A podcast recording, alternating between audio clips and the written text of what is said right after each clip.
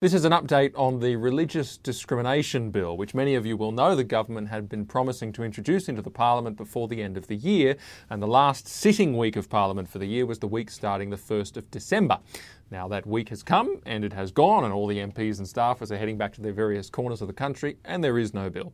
And you might be thinking, well, why is that? Well, the Prime Minister has announced, and indeed there he is announcing on the screen, uh, he has announced that, uh, that the bill will be delayed until February 2020.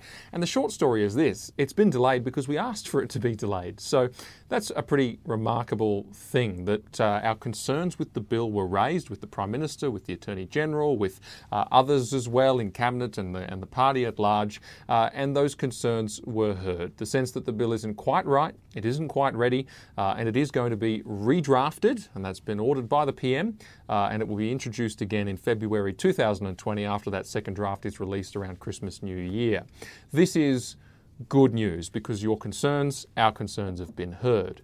Now, I've been saying for a little while that there are some concerns. Let me step you through in as clear a terms as I can what some of those are, just so you're in the picture. Uh, We've always said, for example, that a discrimination framework is not the ideal way to protect religious freedom because those are two slightly different kinds of rights. And also, um, Christians are not people who sue using discrimination laws on the whole. Uh, and so it's not necessarily that helpful. Also, a lot of the state discrimination laws already exist. However, when the first draft of this bill was introduced earlier in the year, it included a number of extra things that made it a genuinely helpful piece of legislation, which responded to a range of actual, genuine community issues which we are coming across on a regular basis here at ACL and within church circles and Christian circles and faith based circles. There's obviously the famous people like Folau, but there's a whole lot of others as well who are of gra- really requiring some legal protection. They're not sort of famous enough to, uh, to have their case heard in the same way.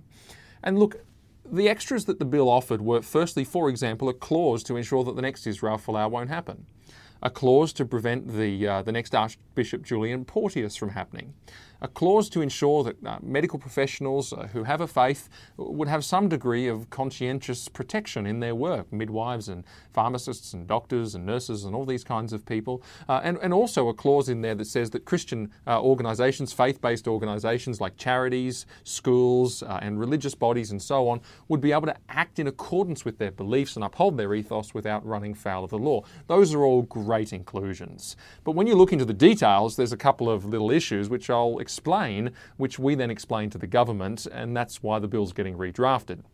The first of those concerns doesn't actually relate to any of those four bonus features that are really good that I sort of mentioned. The first of those concerns actually relates to the fact that the bill doesn't define religious activity. And that goes to the very heart and core of the bill. Everything builds off of that. Religious activity is the thing the bill protects, that's at the heart of it. And if the bill doesn't define what religious activity is, then the courts will define what religious activity is. And based on the trends right around the world and here in Australia, courts are defining religious activity more and more narrowly. Think about it this way Would an Instagram post be considered by a court religious activity? Would a conversation over a water cooler at work be considered by a court to be religious activity? Would giving a presentation at an ostensibly secular conference, but about, say, uh, gender with a Christian understanding of gender, you know, interwoven, is that a religious activity? And so I could go on. And so you find yourself in a situation where you could get courts taking a very narrow understanding of what religious activity is. For example, it's going to church, it's praying, it's fasting, things like that. But no, it's not those public activities. They're not religious. They're, some, they're secular activities, public activities, commercial activities, things like that, um, professional activities. Um, you don't want to get into that situation. And so the bill really has to make it clear that actually activities that you engage in every day, which are consistent with your faith and grounded in your faith, and they're genuine and all the rest of it, um, well, that should be protected. But then if you move into some of those four bonuses that I, that I mentioned, some of those four features of the bill that make it really useful and genuinely helpful to ordinary people, you know, you can look at the Israel Folau clause, I call it, the clause that says basically if you make a statement of belief, your employer can't fire you, uh, except under certain conditions. Um, now, the problem with that at first is that it had the unintended consequence of uh, enabling secondary boycotts and activist campaigns against businesses. Because what it said was that, you know, if you're a company, you can't fire someone based on their genuine statement of belief that isn't malicious and nasty.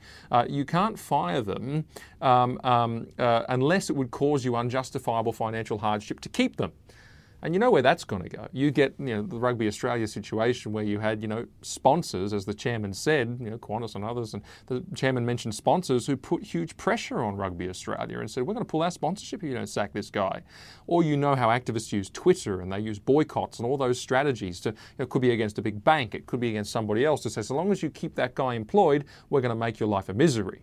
Uh, and then the company has to turn around and say, well, we've got to fire them because it's causing us unjustifiable financial hardship. You see how that accidentally enabled secondary boycotts. So that needs to be changed. Whatever the limit is, whatever the, whatever the, the, the, the, line in the sand is with that, it can't be as described because it will enable those secondary boycotts. Um, another problem with that section um, uh, was uh, uh, uh the fact that, um, um, I've forgotten, what was it? Ah, yes. Another problem with that section, of course, was the fact that uh, uh, it only applies to companies with more than $50 million in revenue. In other words, they're the only ones that can't be bad guys and dismiss people simply because they made a statement of belief. And I can understand why there would be an exemption for a small business because you think of little mechanics and things like that. You know, it's a different world, family businesses, things like that.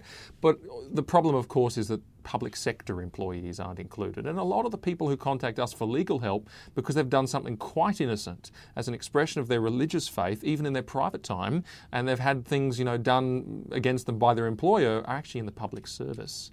Uh, and public sector employees should be protected. Then you turn to that clause that I mentioned, and I described it as being the clause to prevent the next Archbishop Julian Porteous from happening. Now, Julian Porteous said a few things about marriage in a pastoral letter, which were very gentle and kind and decent. However, he fell foul of state anti discrimination laws. There's a section in this bill that says a statement of belief shouldn't fall foul of a state anti discrimination law. But of course, uh, there's an issue there in the sense that it says sort of unless it vilifies people. And the bill itself does not define what vilify means. So again, the courts will define it, and until then, nobody knows what we can and cannot say. Is vilify a really high level thing? Is it basically saying, look, it's, it's up at the stage of hatred and incitement to violence? Or is it a low level thing that says, well, actually, if you're offending people, then you could be, you could be vilifying them? We don't actually know. And so the word vilify needs to be defined to straighten out that clause. Uh, I mentioned that section as well that says that Christian charities, or faith based, I should say, charities and, and, and, educational institutions and religious bodies can act according to their faith uh, and not fall foul of the law. There's an issue with that one which says unless they are engaged in primarily commercial activities. that sounds reasonable at first until you realize that there's an awful lot of churches and an awful lot of faith groups out there that run a whole lot of entities that look commercial but actually they're raising money for a good cause or they're promoting the tenets of the faith. You think of Christian campsites, uh, you think of childcare centres run by some of the bigger churches and all this kind of thing. And they want to make sure their staff are people who will uphold the ethos and the faith of the institution. Um, that's important that that standard be altered somehow. There probably is a limit to be included in that section, but that's probably not quite the right limit unless there are some other changes. These are examples of the sorts of things that uh, were put together in a letter, and ACL wrote a letter, and we signed it with a whole lot of other faith groups as well, which went to the government. And look, the government has heard your voice. The government's heard our voice, and the government is redrafting this bill it is a good thing. And let me say this before I close. Why is it that we want to protect religious freedom, as it's called? Well, my interest in this is really so that the truth might be free, so that we might be able to be witnesses to Christ and God's truth and the gospel in all of life, in the way we live, the way we speak, the way we conduct ourselves, in every sphere in which we find ourselves, as Jesus would have us to do. And we can do that without living in fear and we can do that without experiencing dreadful loss. And I think that that's a fulfillment of Paul's prayer, that the life of godliness might be a life of peace. 1 Timothy 2, he says, pray for that when you're praying for your rulers and those who are in government. So that's why we support religious freedom as Christians. And we look forward to February, well, actually, we look forward to the new year period when the second draft of this bill will be released, and there will be an opportunity for you to participate in the parliamentary process by raising your voice come February. Thank you. G'day, it's Martyn Iles here, and it's December, and holidays are on the horizon. And personally, I'm looking forward to it because it has been a massive massive, massive year, not just for ACL, but actually for the cause of uh, goodness and truth in politics and righteousness in politics uh, in this nation. It's been absolutely incredible. And I wanted to do a quick video just to run through a highlights reel to show you what it is that your support in 2019 has actually been able to achieve. I think a lot of us become a little bit despondent at times and we, we just forget what actually does happen. Uh, and I certainly have been so encouraged by uh, just the biggest year of my life uh, and just about the biggest year we've ever seen at ACL in terms of progress. I made a uh, mention of the fact that there was a, a, parliamentary prayer breakfast up in Parliament just recently. And at that prayer breakfast, you had the Prime Minister, the Opposition Leader, the Governor General, and a whole host of politicians from all sides of politics, heaps of Christians in the room. It couldn't have been more different compared to the prayer breakfast that was hosted a year earlier. And you know, a big part of that is that the, the weather has changed in politics quite significantly because lots of incredible things have happened. And here are the 2019 highlights from my point of view. And I want you to be sure that as I say this, I am actually talking about the fact that this is enabled by your prayers, by your financial support, and by all the things that you do in response to our calls to action. The first highlight was back in April, May we had a federal election campaign, and there was one seat in each state that was targeted, and 60,000 homes in each of those seats were targeted with mostly leaflets and letterboxing, but we also did some phone canvassing and other things. And we actually targeted three of the seats that decided the federal election outcome, the most marginal. And those seats were won by what? 150, 500, and 1500 votes, respectively. So I think we made a crucial difference in that miracle election outcome. And in fact, the Australian Labor Party's National Campaign Review, released just recently, made some acknowledgement of that fact. So thank you to everyone who was involved in that. Fast forward, we had June, July, and this is something that I'll certainly never forget, and I don't think any of us will ever forget it. It is uh, Israel Folau. Uh, and that was, of course, the time in which the campaign was started, and we raised $2.2 million in just two days from about 22,000 people, and that was showing no signs of stopping. Uh, we had to put the brakes on ourselves, as a matter of fact, just to stop the money coming in. I think I keep saying we raised $200,000 by accident because between me saying stop and the thing actually stopping, uh, we raised that much, uh, that much money. And of course, that was a huge moment. That was a moment in which your voice was raised. And so many of the people giving to that campaign were speaking. And they were speaking up for Israel and they were speaking up for a right to quote the Bible and not lose our careers. And all that happened to him was most unjust.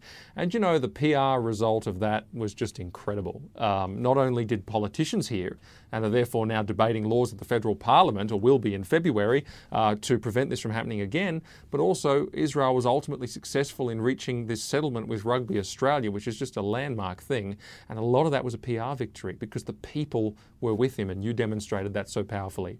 Uh, certainly a big moment in my life. Uh, wore the same clothes for four days in Sydney and did radio and TV interviews until my voice gave out. Uh, and it was just incredible and, and, and manic and mad.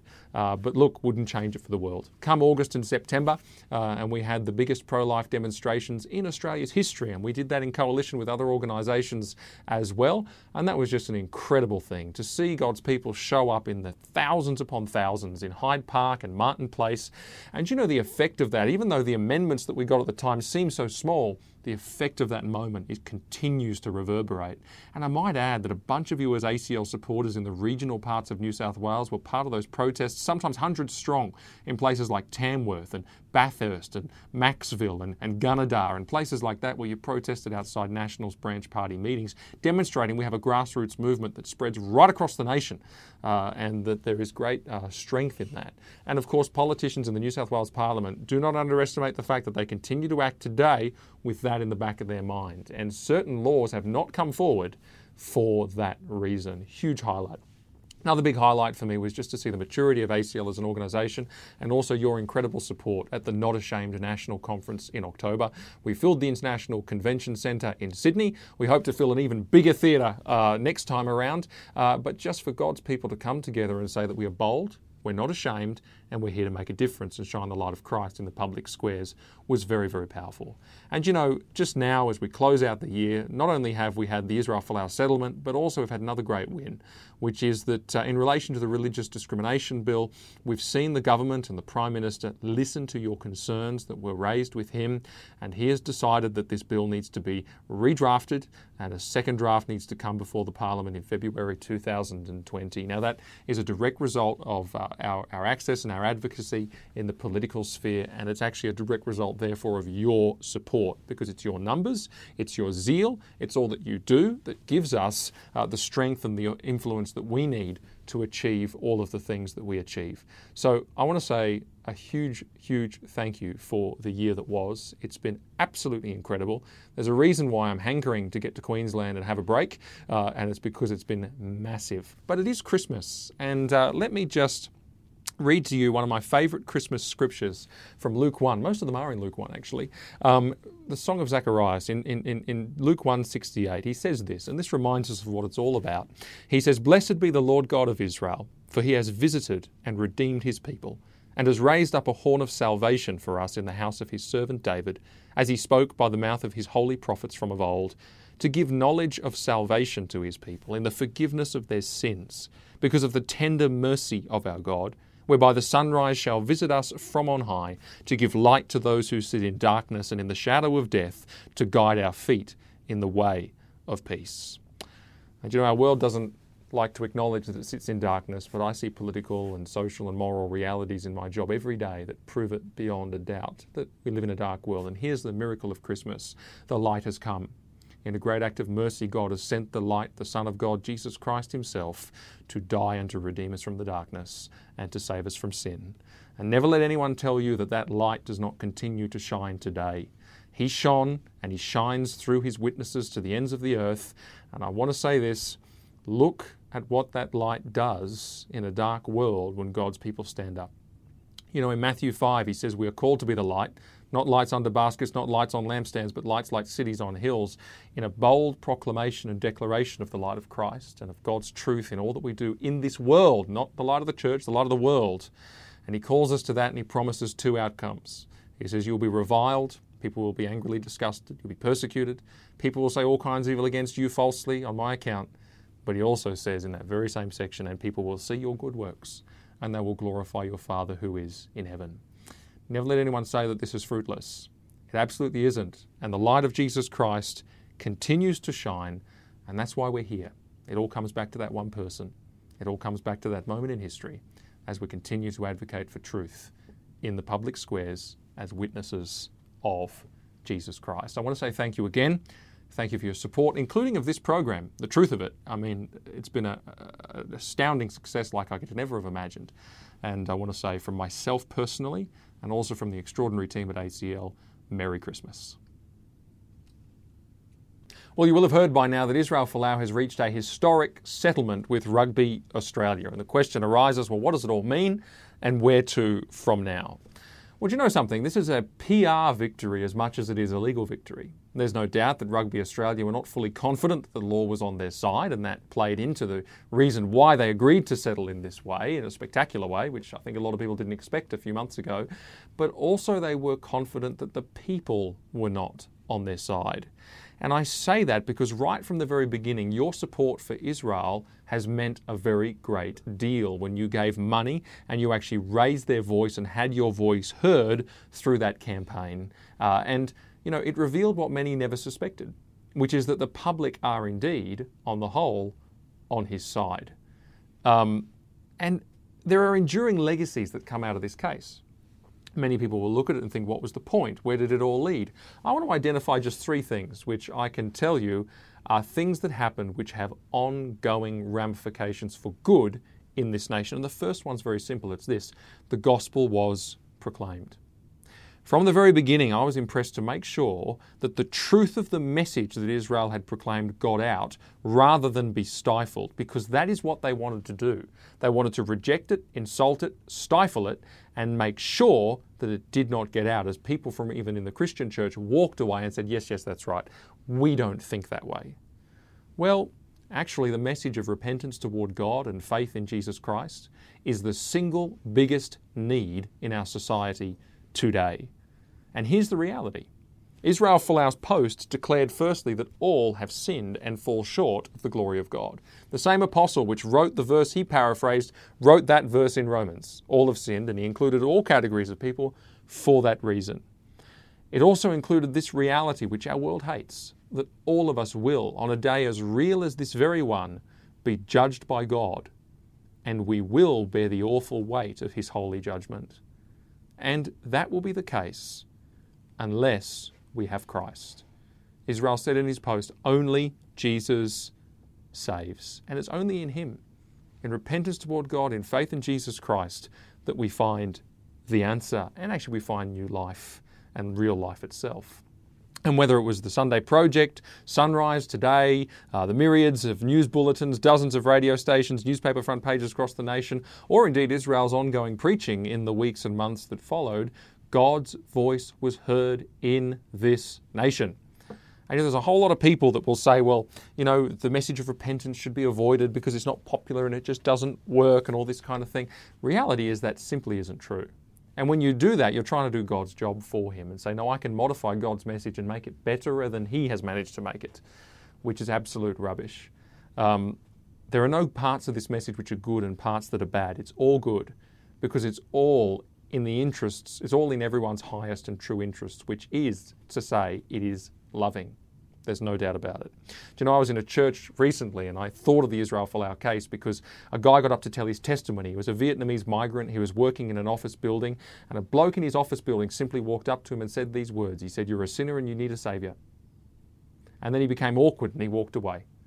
And simply because of those words, which many would say were not sophisticated, many would say could have been articulated better, many would say shouldn't have been said in such an unloving and standalone manner, or, or perhaps, you know, there's a better theological expression of those things. You could criticize it all you like, but that guy went home.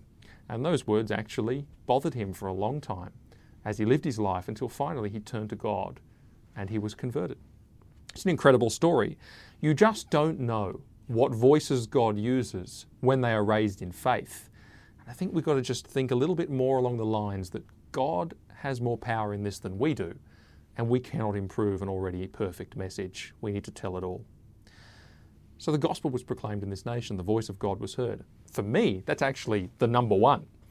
But there's two others. The second one is this that religious freedom laws are now being drafted.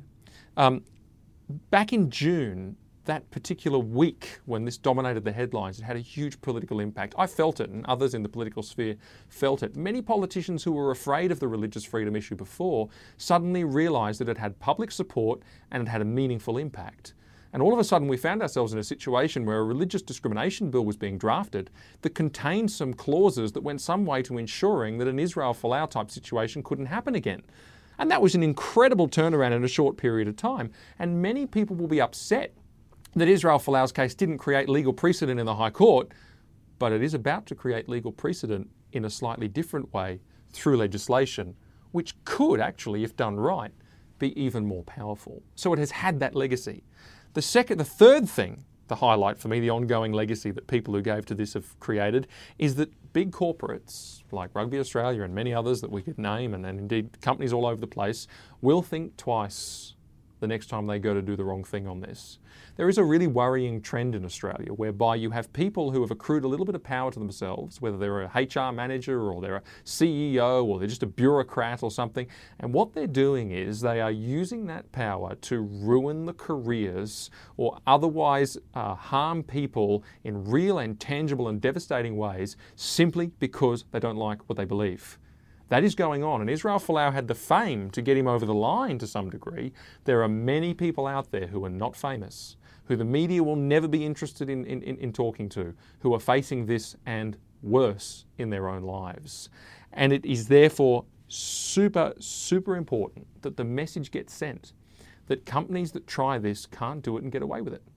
And I hope that actually one of the fruits of that will be that many people across the nation, and I think this has been a fruit, by the way, because of uh, various reasons, but many people across the nation will be emboldened to stand for truth in their respective spheres and circumstances, come what may, and that there will be many who would otherwise have decided to shut them down who might just think twice before they do it again.